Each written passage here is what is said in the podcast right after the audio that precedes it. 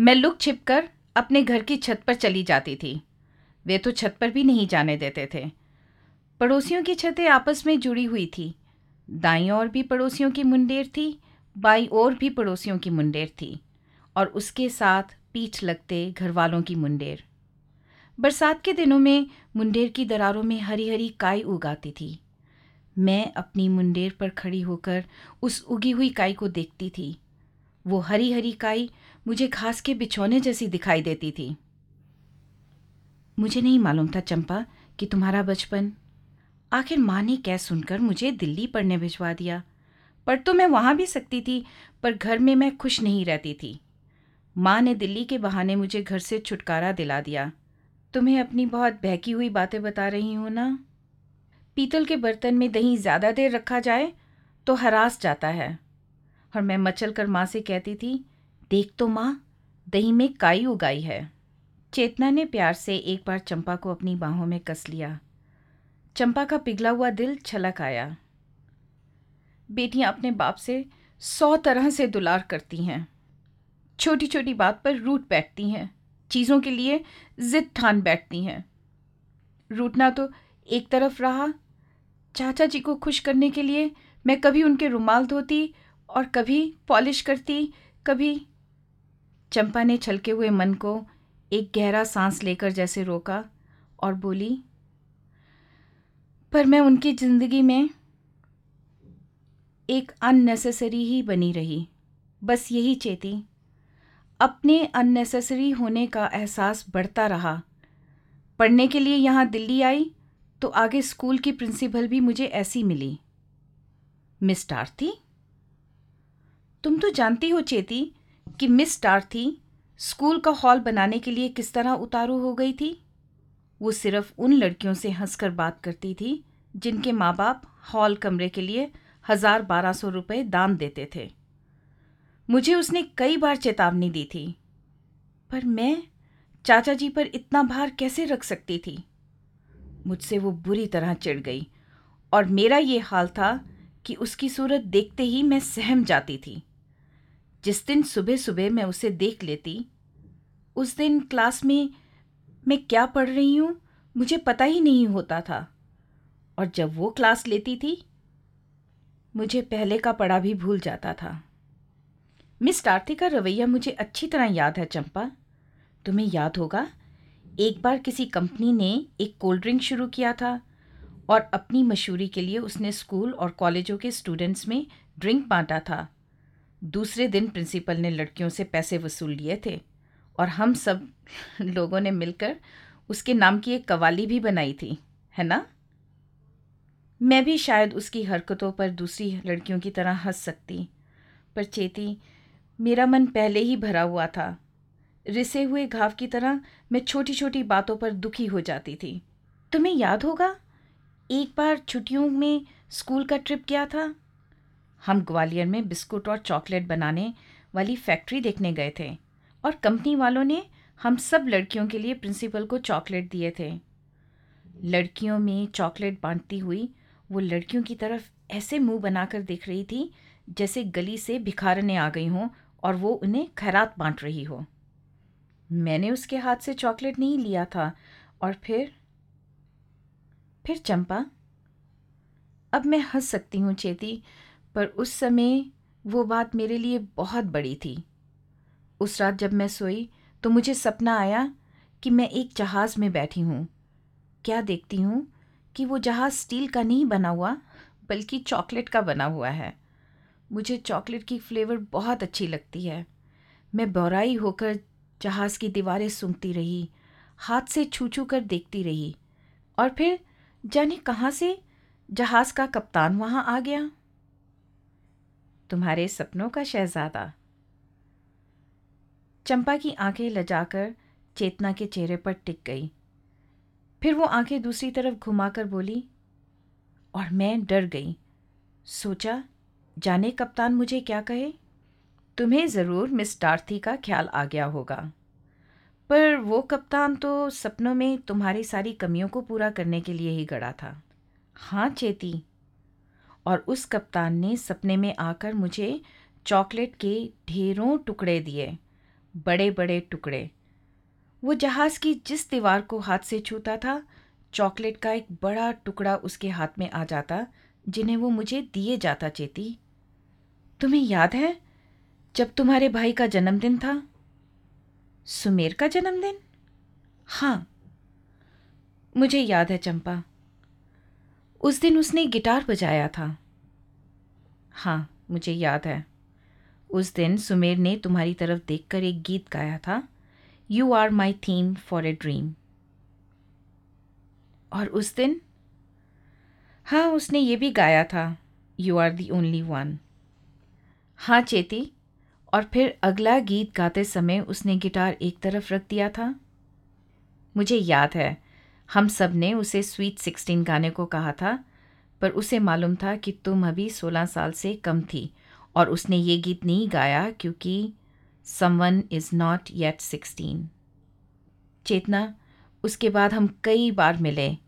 एक दिन उसने मुझसे पूछा कि मुझे कौन से आदमी अच्छे लगते हैं, और मेरे मुँह से निकला, मुझे जहाज़ों के कप्तान अच्छे लगते हैं। मुझे याद है चंपा, सुमेर ने सिर्फ़ इसीलिए ही कि तुम्हें जहाज़ के कप्तान अच्छे लगते हैं मर्चेंट नेवी ज्वाइन कर ली। पर मुझे तुम्हारे सपनों वाली इस बात का पता नहीं था। चेतना, मेरी ज़िंदगी में ये पहला अवसर था कि मैं किसी को भाई थी। पहली बार उस गीत को सुनकर मुझे लगा था कि दुनिया में मेरा भी कुछ महत्व है, मेरा भी कोई स्थान है। और जब मेरी बात पर सुमेर ने जहाज़ के कप्तान बनने का फ़ैसला किया तो पहली बार अपनी पावर अपनी कैपेसिटी पर मुझे गर्व अनुभव हुआ। पर चंपा, फिर तो बता रही हूँ चेती, ये सब मेरे लिए हेल्दी साबित होना चाहिए था, पर एक कॉम्प्लेक्स कहीं मुझ पर गहरे बैठ गया था। इन्फेरिटी कॉम्प्लेक्स हमारे हॉस्टल में एक लड़की थी, जिसका नाम तेज़ी था। मुझसे वो मुश्किल से डेढ़ साल ही बड़ी रही होगी, पर देखने में खूब लंबी और तगड़ी थी। स्वभाव से भी टेढ़ी थी। उसके बाल बहुत लंबे थे और वो मुझे कंगी देकर कुर्सी पर बैठ जाती। उसके बालों में कंगी करते करते मेरी उंगलियाँ अकड़ जाती, पर उसकी बात काटने का साहस मुझमें नहीं था। मन ही मन में कुड़ती रहती और एक दिन मैंने कैंची से सो रही तेज़ी के बाल काट दिए। आज तक इस बात को कोई नहीं जानता। अब जाकर कहीं मैंने ये बात अपने डॉक्टर को बताई। तेज़ी उस समय खूब रोई और तड़पी।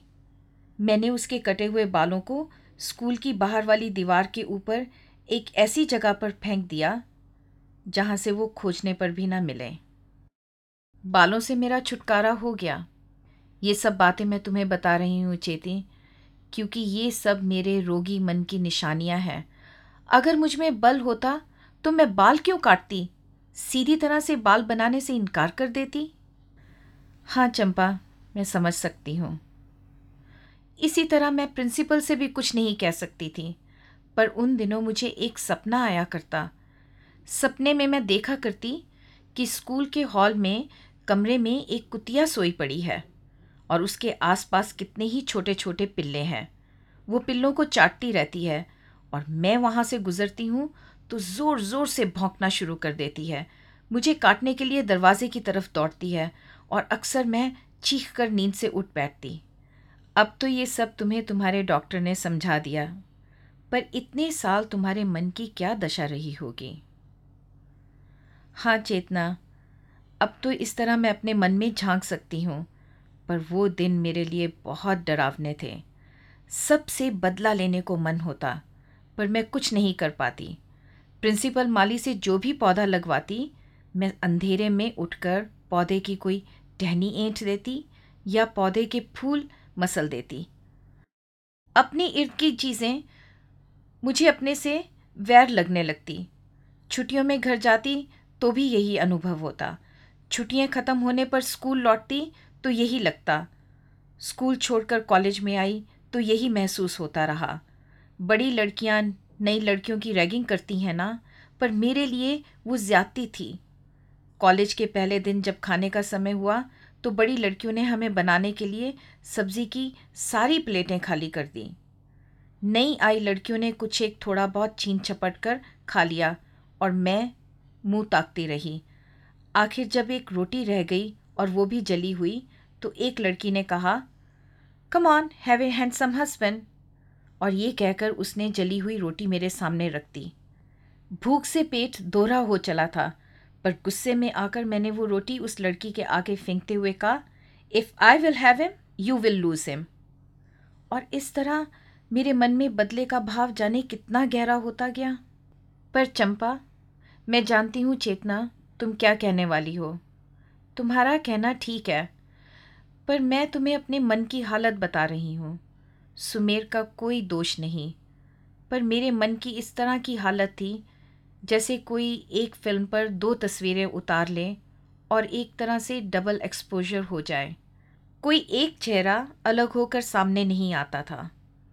सुमेर ने पहली बार मुझे मेरी शक्ति का बोध कराया था और मैं इस शक्ति को आजमा आजमा कर देखने लगी। मैं सुमेर से जो भी कहती, वो मान लेता, जिससे मुझे अपनी शक्ति पर गर्व होने लगा। वास्तव में ये शक्ति मेरे मन से नहीं थी।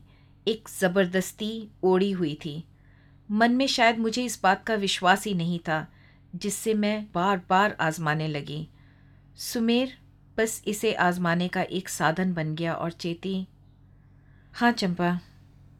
और चेती जब ये शक्ति सच्ची ना हो तो इसे आजमाने के लिए किसी साधन की हमेशा ज़रूरत रहती है।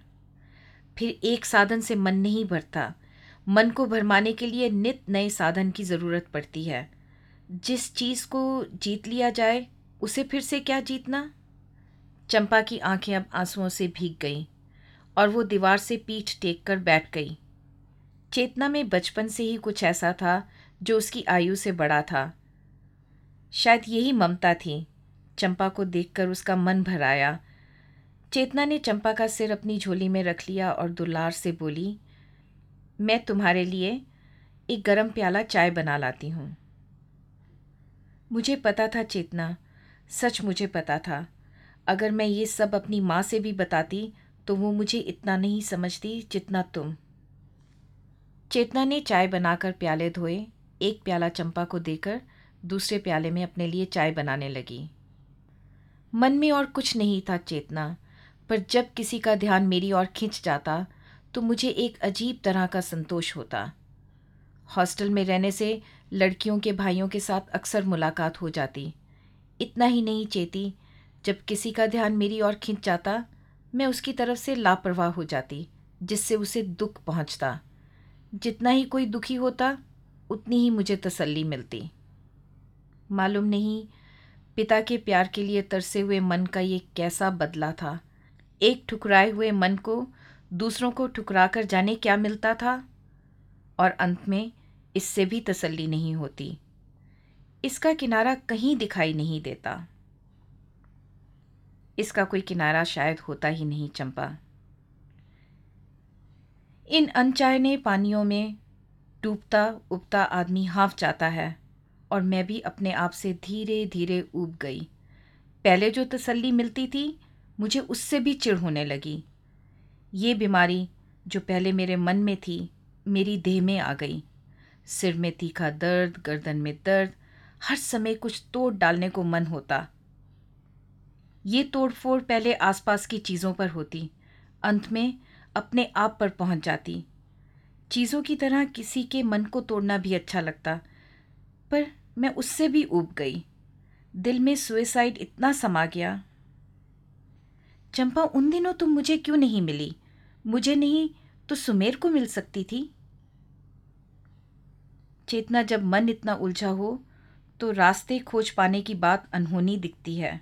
तब कोई नहीं भाता, कोई दोस्त नहीं दिखता, बल्कि ये लगता कि सब शर्मिंदा ही करेंगे।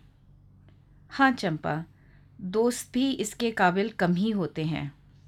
किसी के लिए भी ये समझना बहुत कठिन होता है। तुमने मेरे बारे में जाने कितनी बातें सुनी होंगी।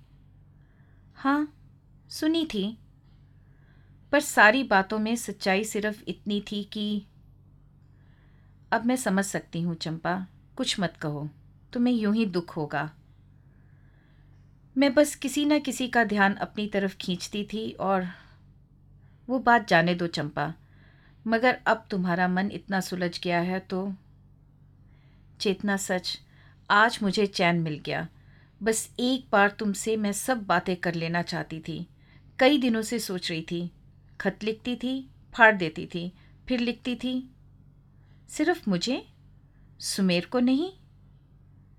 सुमेर को मैंने कई खत लिखे। एक दिन में जाने कितने खत। पर वो सारे खत मैं सिर्फ़ होठों पर लिखती हूँ, कागज़ पर नहीं लिख सकती। आज उस एक खत को कागज़ पर भी लिख दो ना। चेतना? हाँ। अगर उसने मेरा खत ना पढ़ा तो? ये कैसे हो सकता है?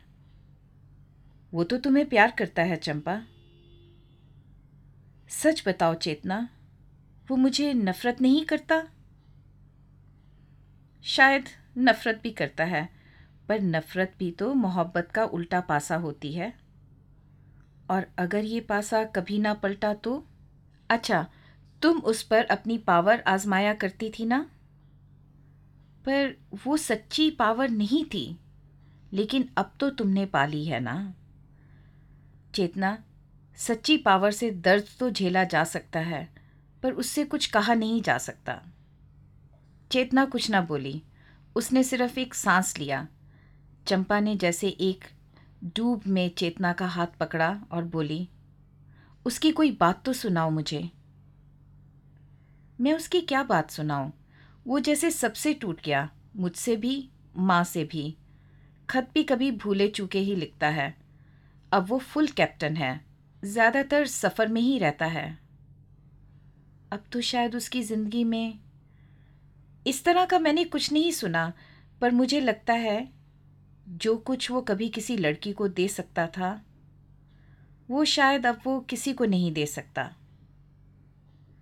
चेतना ने जैसे चौंक कर चंपा की तरफ़ देखा और बोली, मैं तुम्हारी बात नहीं करती चंपा।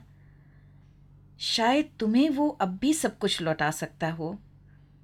जो कभी उसने देना चाहा हो, शायद मैं जानती हूँ। घर जाकर उसने क्या कहा था उस दिन? मुझे याद है।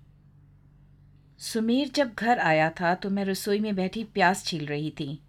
सुमेर ने फलों की टोकरी में से एक सेब लेकर मेरे हाथ से छुरी ले ली और एक फांक मेरे मुँह में डालकर हंसने लगा। मुझे सेब में से प्याज की बुआई तो सुमेर ने बताया। आज उसने भी एक सेब खाया था, जिसमें से उसे प्याज की बू आई थी। चंपा के गालों में आँसू चमक आए। उस दिन सब कुछ बता दो चेती।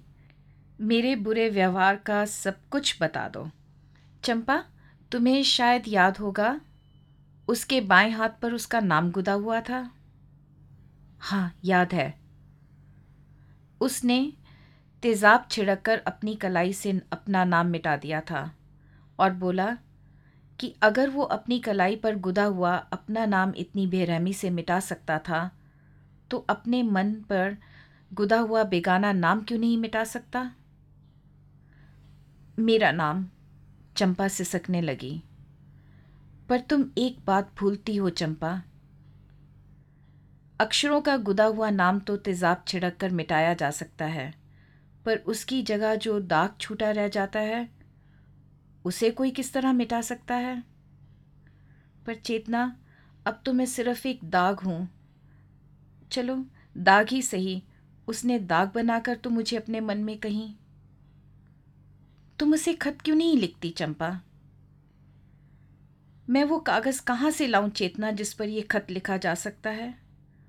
चंपा ने बिलक कर चेतना का हाथ अपने माथे पर रख लिया और बोली, तुम मेरा कागज़ बन जाओ, चेतना। मेरे एक एक अक्षर को आंक लो। मेरा ये खत उसे पहुँचा दो। मेरा बदनसीबी का खत। चेतना और उसकी माँ ने पिछला सारा साल उससे भी पिछला आधा साल बम्बई में सुमेर के पास बिताया। डेढ़ साल के बाद उन्होंने दिल्ली में आकर अपना घर खोला। दिल्ली उन्हें बहुत दिन नहीं रहना था। जल्दी ही सुमेर के पास बम्बई लौट जाना था। सिर्फ़ उतने दिन रहना था जितने दिन उन्हें अपना दिल्ली का मकान बेचने में लगने थे। डेढ़ साल से बंद मकान की झाड़ पहुँच में ही चार पाँच दिन बीत गए। आज चेतना को कुछ फुर्सत मिली तो वो छत पर धूप में अखबार लेकर बैठ गई। अखबार के तीसरे पन्ने पर शहर में लगी हुई किसी एग्जीबिशन का ज़िक्र था। इस ज़िक्र में एग्जीबिशन के दो विशेष चित्रों के दो छोटे छोटे फोटोग्राफ भी थे। चेतना को वो अच्छे लगे। उसे आज शाम को एग्जीबिशन में हो आने की इच्छा हुई। वो चित्रों के बारे में ध्यान से पढ़ने लगी। पढ़ते पढ़ते चेतना चौंक उठी। लिखा था, ये एग्जीबिशन किसी औरत के चित्रों की थी। मिस चंपा मदान के चित्रों की। चेतना जब से दिल्ली आई थी, चंपा को मिलने की सोच रही थी। पर मकान को झाड़ने बुहारने से समय ही नहीं मिला। अखबार में किसी मिस चंपा मदान का नाम पढ़कर उसे अपनी सहेली चंपा की याद आई। एक सहरन बनकर एक पल के लिए उसे ये ख्याल भी आया, कहीं ये चंपा मदान उसी की सहेली चंपा तो नहीं? पर उसने कभी चंपा को पेंट करते हुए नहीं देखा था। ये संभव नहीं दिखता था कि चंपा ने अचानक पेंट करना शुरू कर दिया हो और डेढ़ साल में वो इतनी बड़ी आर्टिस्ट बन जाए कि उसकी एक एग्ज़िबिशन लग सके। इसलिए इस ख्याल की सेहरन को चेतना ने खुद ही अपने मन से निकाल दिया।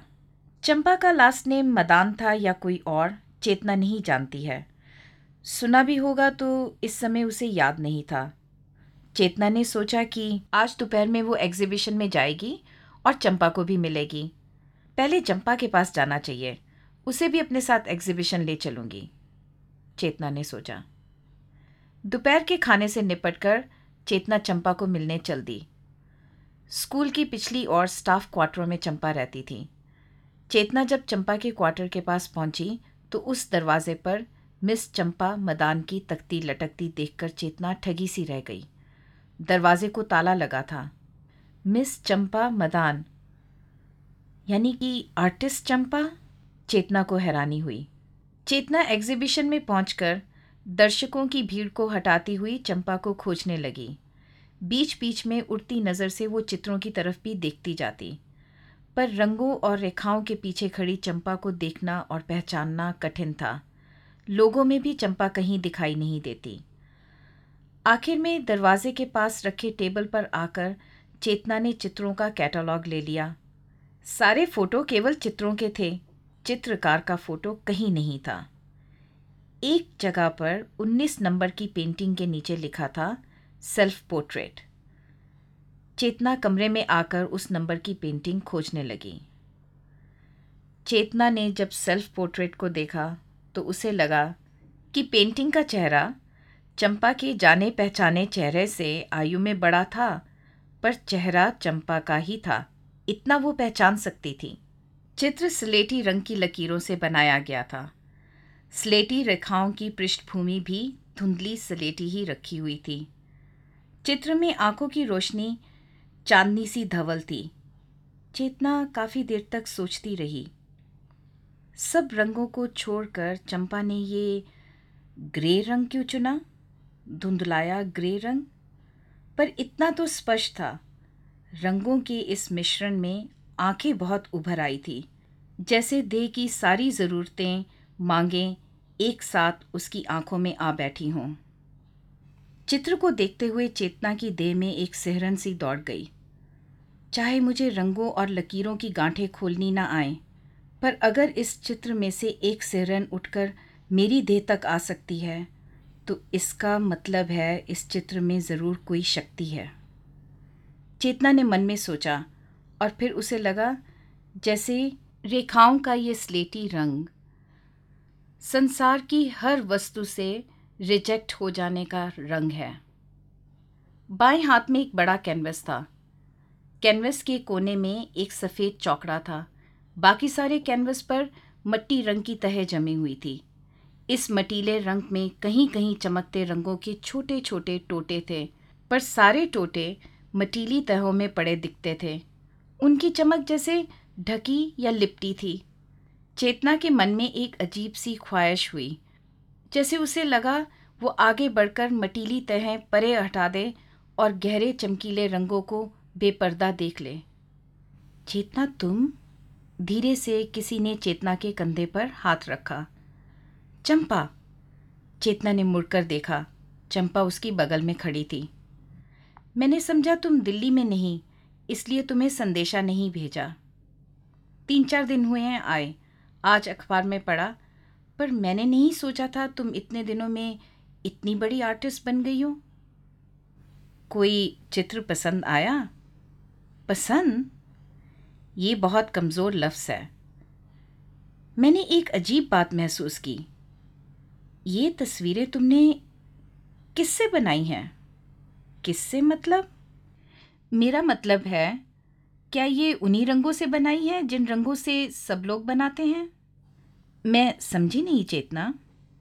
रंगों में ऐसी कशिश होती है क्या? ये रंग जैसे बातें करते हों, उससे भी ज़्यादा मैं भी तुम्हारा सेल्फ पोर्ट्रेट देख रही थी। उसमें से एक सेहरन उठकर मेरे मन में घिर आई। इसे तुम क्या कहोगी चंपा? ये तो देखने वाले का अपना ही कुछ होता है। उसके अंदर ही कुछ ऐसा नर्म होता है जो हिल जाता है। नहीं चंपा, ये सामने की तस्वीर? मटियाली लकीरों को देखकर मेरे हाथ में हरकत आई, जैसे मैंने चाहा हो कि इनकी तहों में झाँक लूँ। और वो जो रंगों के टोटे दिख रहे हैं, जिन्हें मटियाली तहे ढांपे हुए हैं, उन्हें पास से देख लूँ। चंपा कुछ देर चुपचाप सामने की तस्वीर की तरफ़ देखती रही और फिर धीमी आवाज़ में बोली, मैं भी शायद यही कहना चाहती थी, इंसान के मन में जाने कितने रंग होते हैं, कितने ख्याल, कितने भाव, कितनी कटुताएँ, आग की कितनी लपटें, पर समय का रेत इनको इस तरह छा लेता है कि इनका असली रंग धूल के नीचे ढका रह जाता है और फिर धीरे धीरे शायद वहाँ से मिट जाता है। अच्छा तो ऊपर के कोने में दूध चिट्टे रंग का क्या मतलब है चंपा? मैं समझती हूँ, ये चिट्टा रंग आदमी की आस का वो रंग है चेतना, वो दरवाज़ा या वो खिड़की, जिसमें से कोई अगर अंदर लांग आए और समय की धूलों को झाड़कर मन के असली रंग झाँक ले। चंपा हाँ। पहले तुम हमेशा मुझे अपने से छोटी लगती थी, पर आज नहीं चेतना। और आज मैं मुश्किल से तुम्हारे कंधों तक आती हूँ। नहीं चेतना। अभी तो मेरा हाथ बहुत कच्चा है। तुम्हारी सोचें तो शुरू से ही पक्की हैं। अच्छा मुझे अपनी वो तस्वीर दिखाओ जिसे बनाकर तुम्हें बड़ी तसल्ली मिली हो। दरवाजे की दाहिनी तस्वीर तुमने देखी? बाहर के दरवाजे से अंदर पैर रखते ही। मैं तो अभी आ रही हूँ, चंपा। आकर तस्वीरें नहीं देखी, तुम्हें ही खोज रही थी। चल, वो तस्वीर देखें।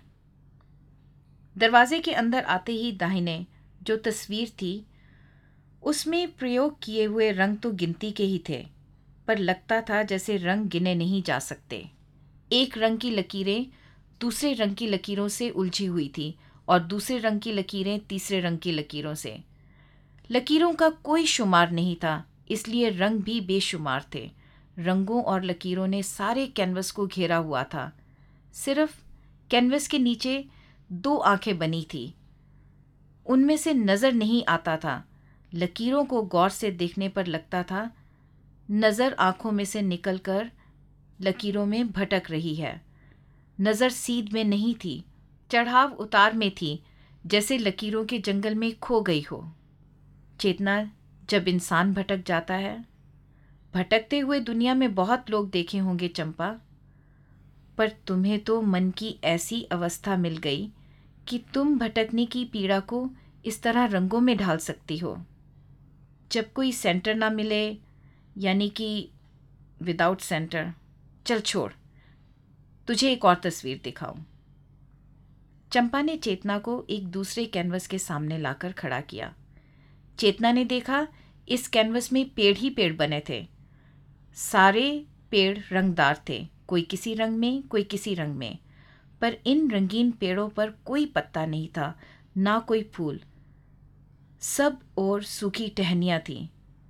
चेतना ने गौर से देखा एक एक पेड़ फैलाए हाथ के आकार का था।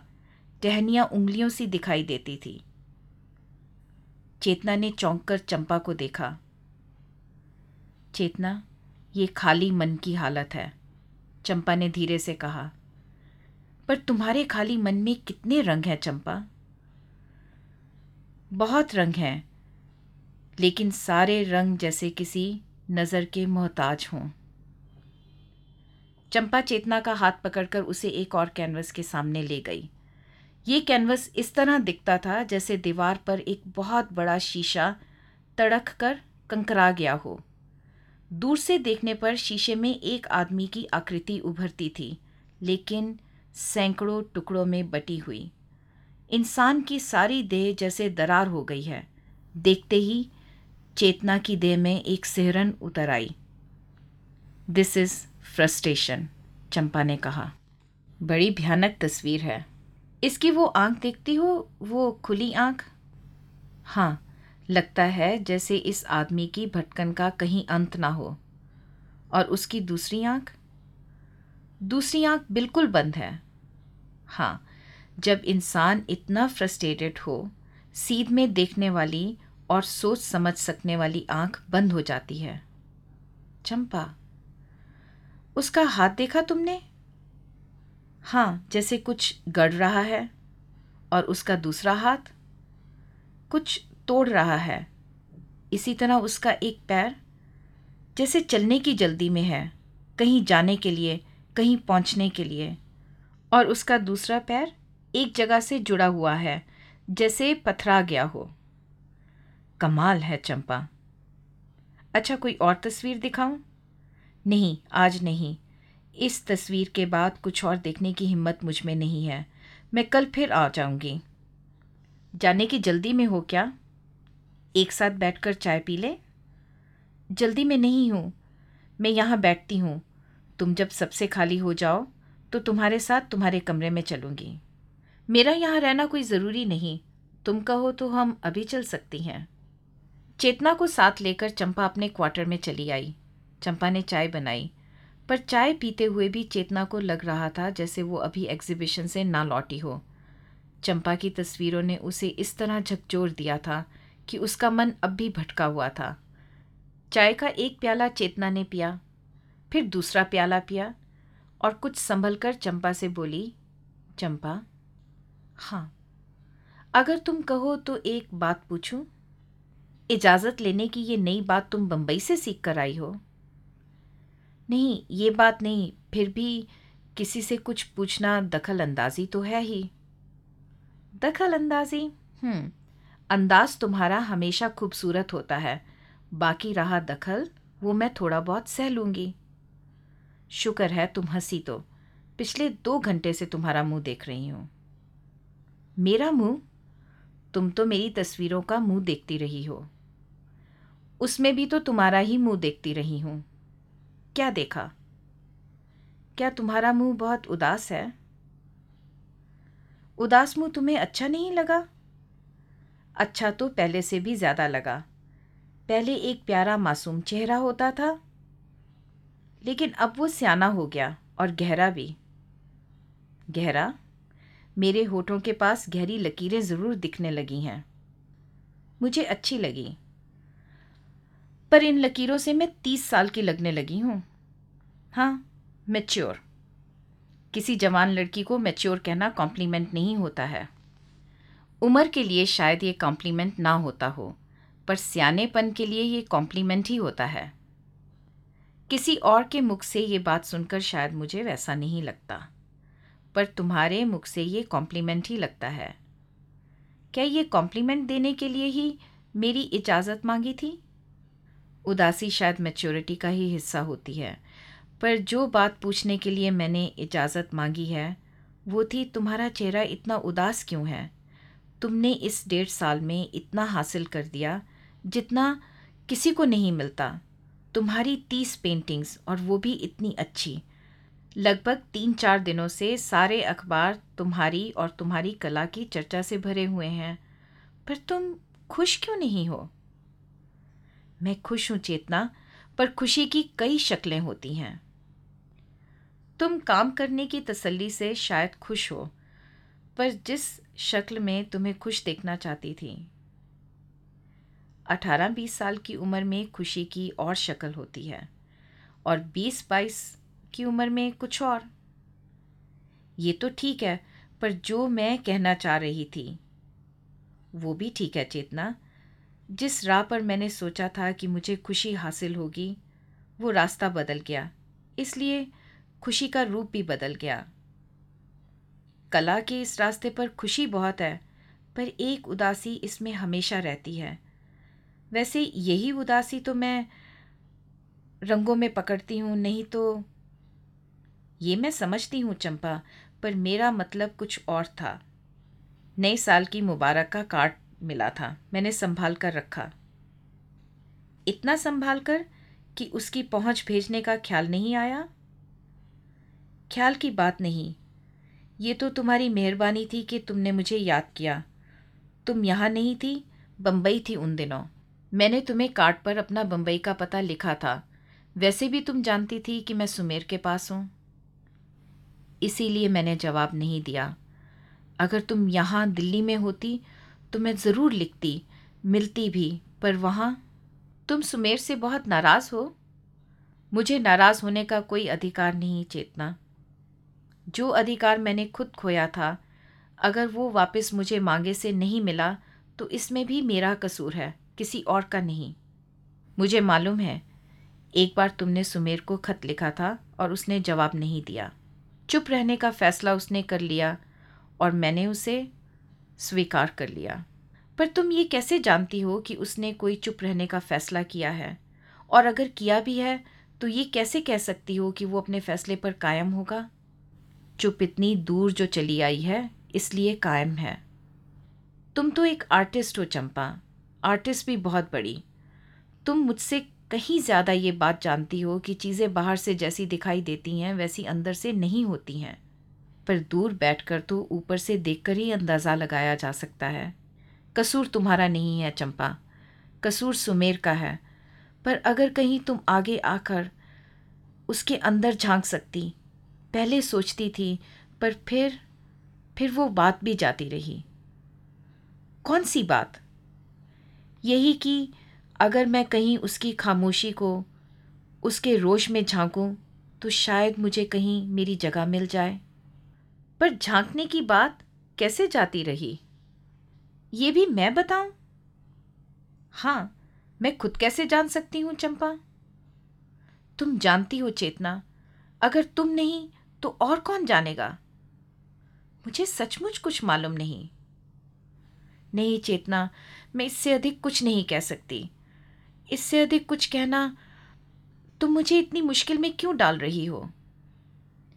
मैं बिल्कुल नहीं समझ रही हूँ, चंपा। इस बात को यहीं रहने दो, चेतना। मुझसे कुछ नहीं कहा जाएगा। मेरे सामने भी नहीं? नहीं, चेतना।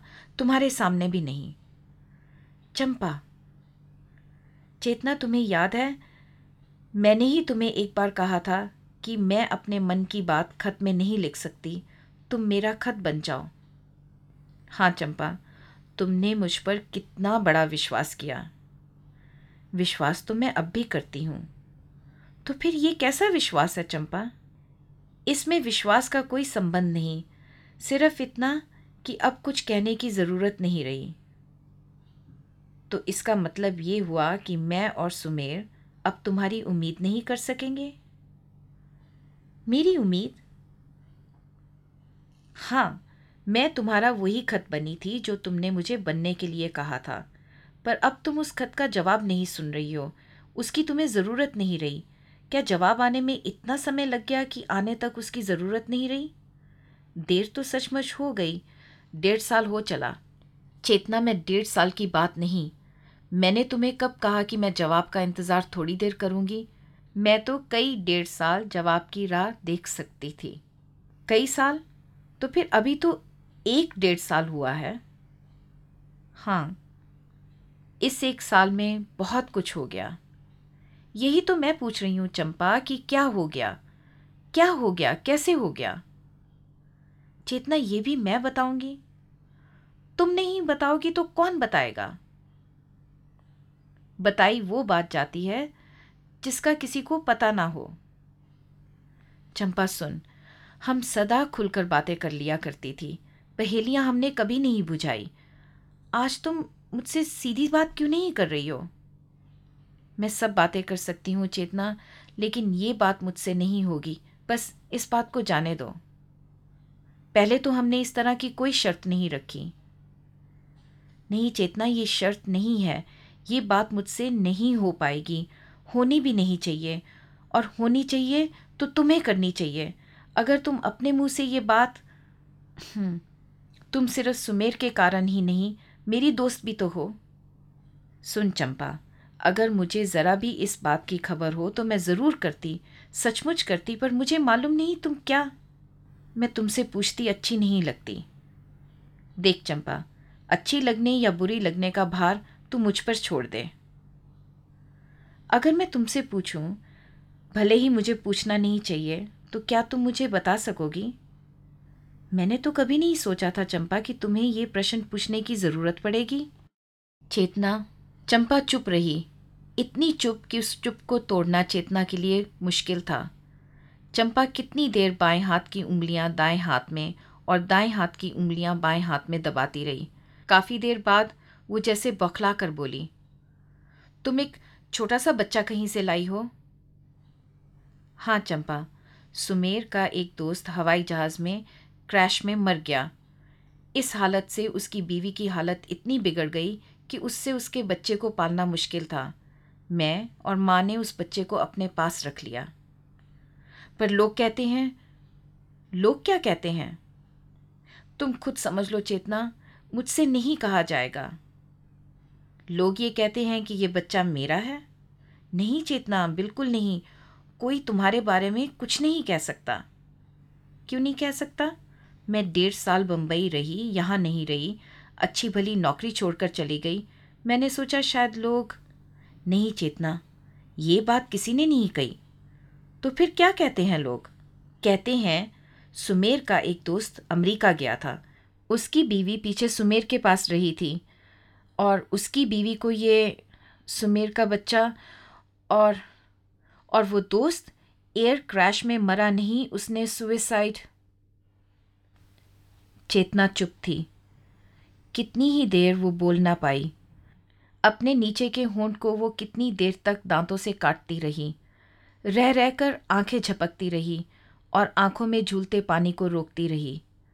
फिर उसने एक गहरा सांस लेकर अपना सिर चंपा के कंधे पर रख दिया और आँखें चंपा की ओर उठाकर बोली, चंपा, मैं जो कुछ बताऊँगी, सच बताऊँगी, ये तो विश्वास है ना तुम्हें? हाँ मुझे विश्वास है।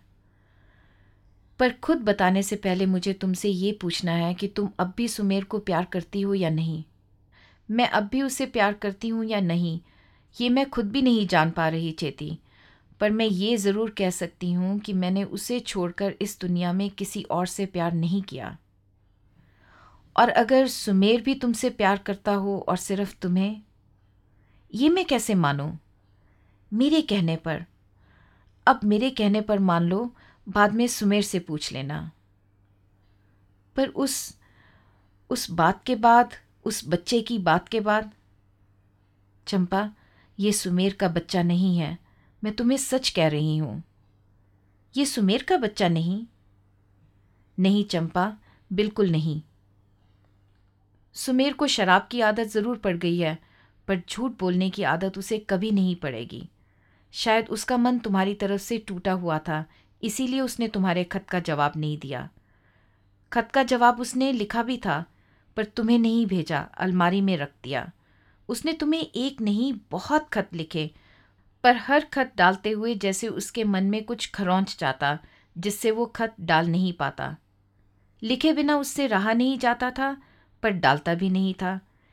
एक दिन जब मैंने उससे कहा कि मैं चुरा कर खत तुम्हें भेज दूँगी तो वो तमक कर बोला, तुम उसका खत बन सकती थी? मेरा खत नहीं बन सकती? क्या मेरे पास उसका लिखा हुआ सवाल लाई थी जो मेरे से लिखा हुआ जवाब मांगती हो? तुम ये सब सच कह रही हो? हाँ तुम बंबई जाकर उसकी अलमारी खोलकर सारे खत पढ़ सकती हो। सच चेतना? मुझे अपनी किस्मत पर यकीन नहीं आ रहा। चंपा के होंठ कांपने लगे और उसकी आँखें छलकने लगी। मुझे नहीं पता था कि मेरी तस्वीरें देखने कई लोग आएँगे, पर मुझे ये नहीं मालूम था कि मेरी किस्मत भी इन्हें देखने आ जाएगी। अभी तो सुमेर ने ये तस्वीरें नहीं देखी। उसे तो ये भी नहीं पता कि तुम इतनी बड़ी आर्टिस्ट बन गई हो। उसके लिए तो तुम वही स्वीट सिक्सटीन। मैं उसे सचमुच याद हूँ। तुम सच कहती हो चेतना। ये सब उतना ही सच है जितनी सच्ची तुम्हारी मोहब्बत है। अब तुम्हें एक बात और बतानी है।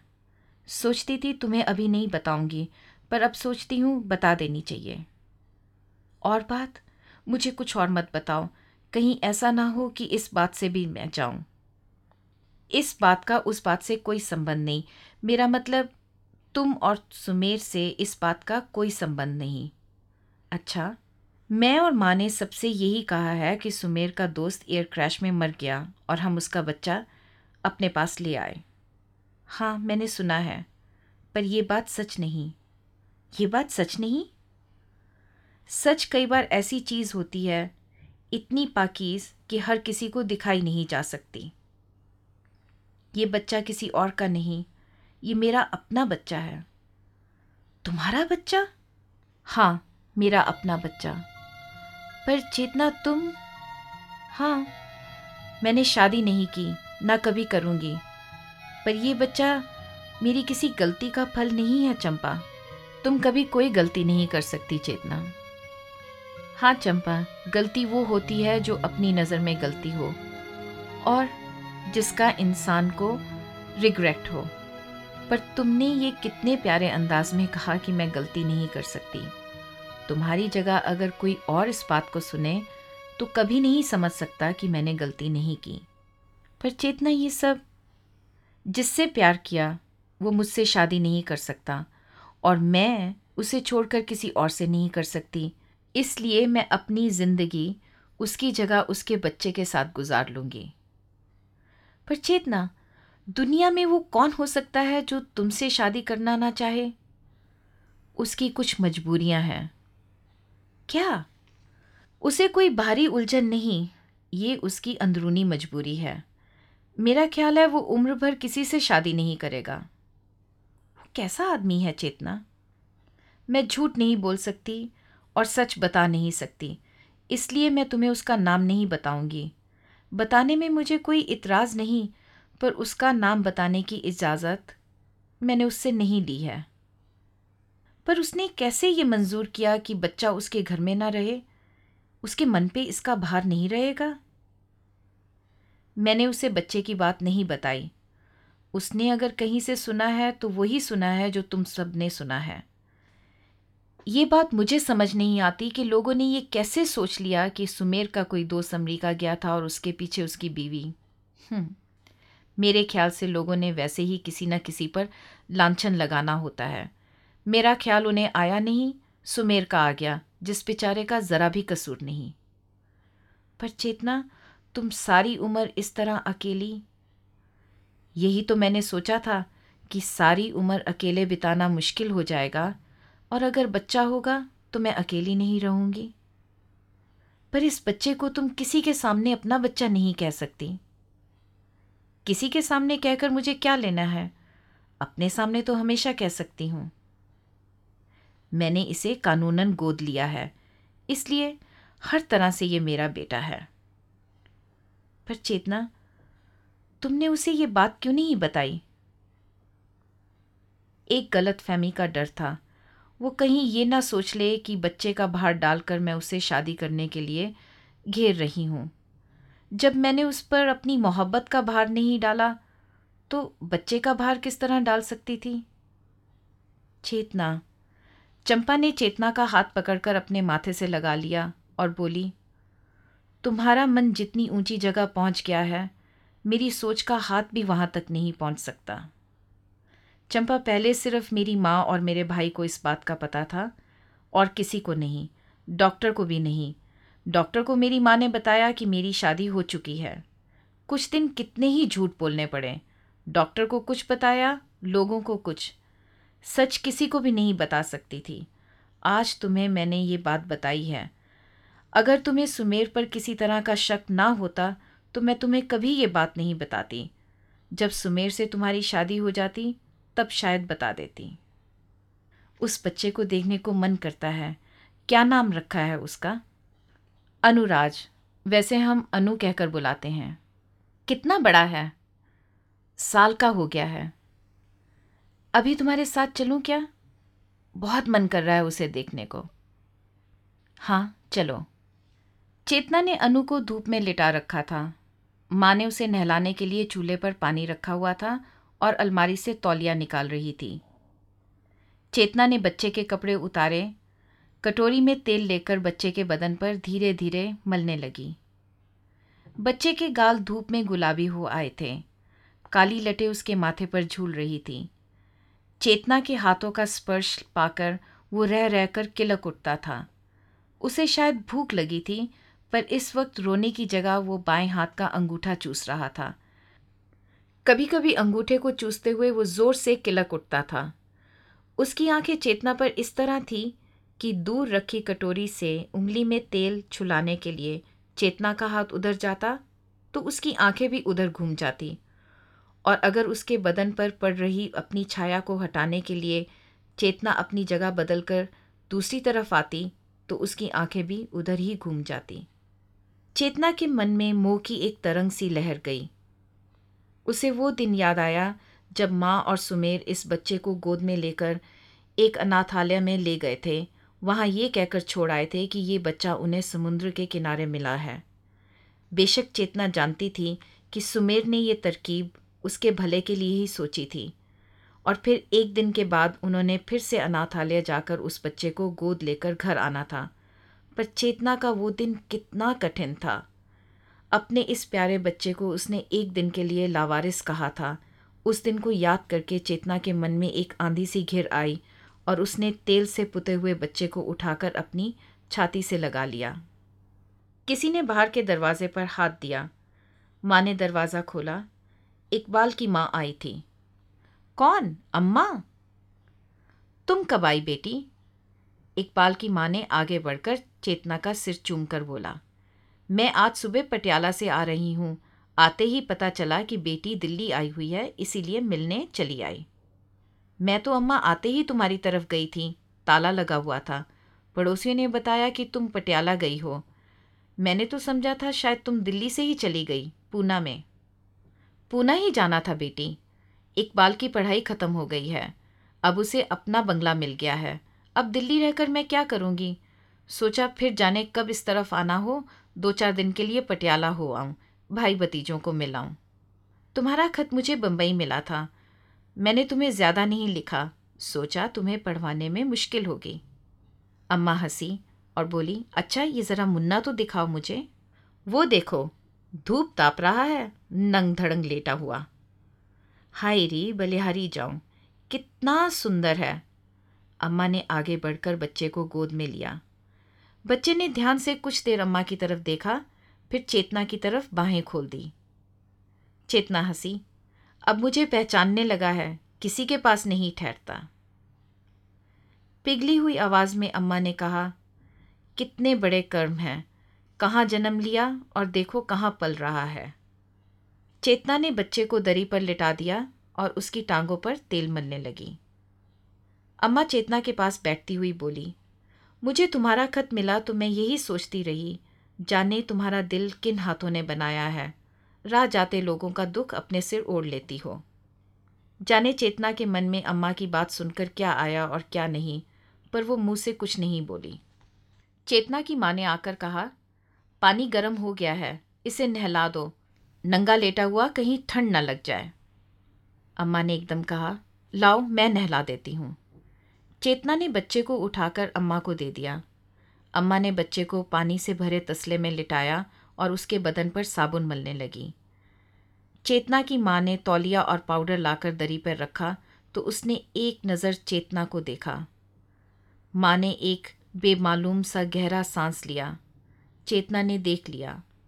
माँ के अंतर में जो गम उतर गया था, उसे उसने मन ही मन सह लिया था। चेतना को वो कभी इसका आभास नहीं होने देती थी। चेतना अपने मन में अपनी माँ की बहुत आभारी थी, पर कभी कभी उस गहरे सांस से वो लज्जित हो जाती थी और इस समय भी उसने वही लज्जा अनुभव की और गर्दन झुका ली।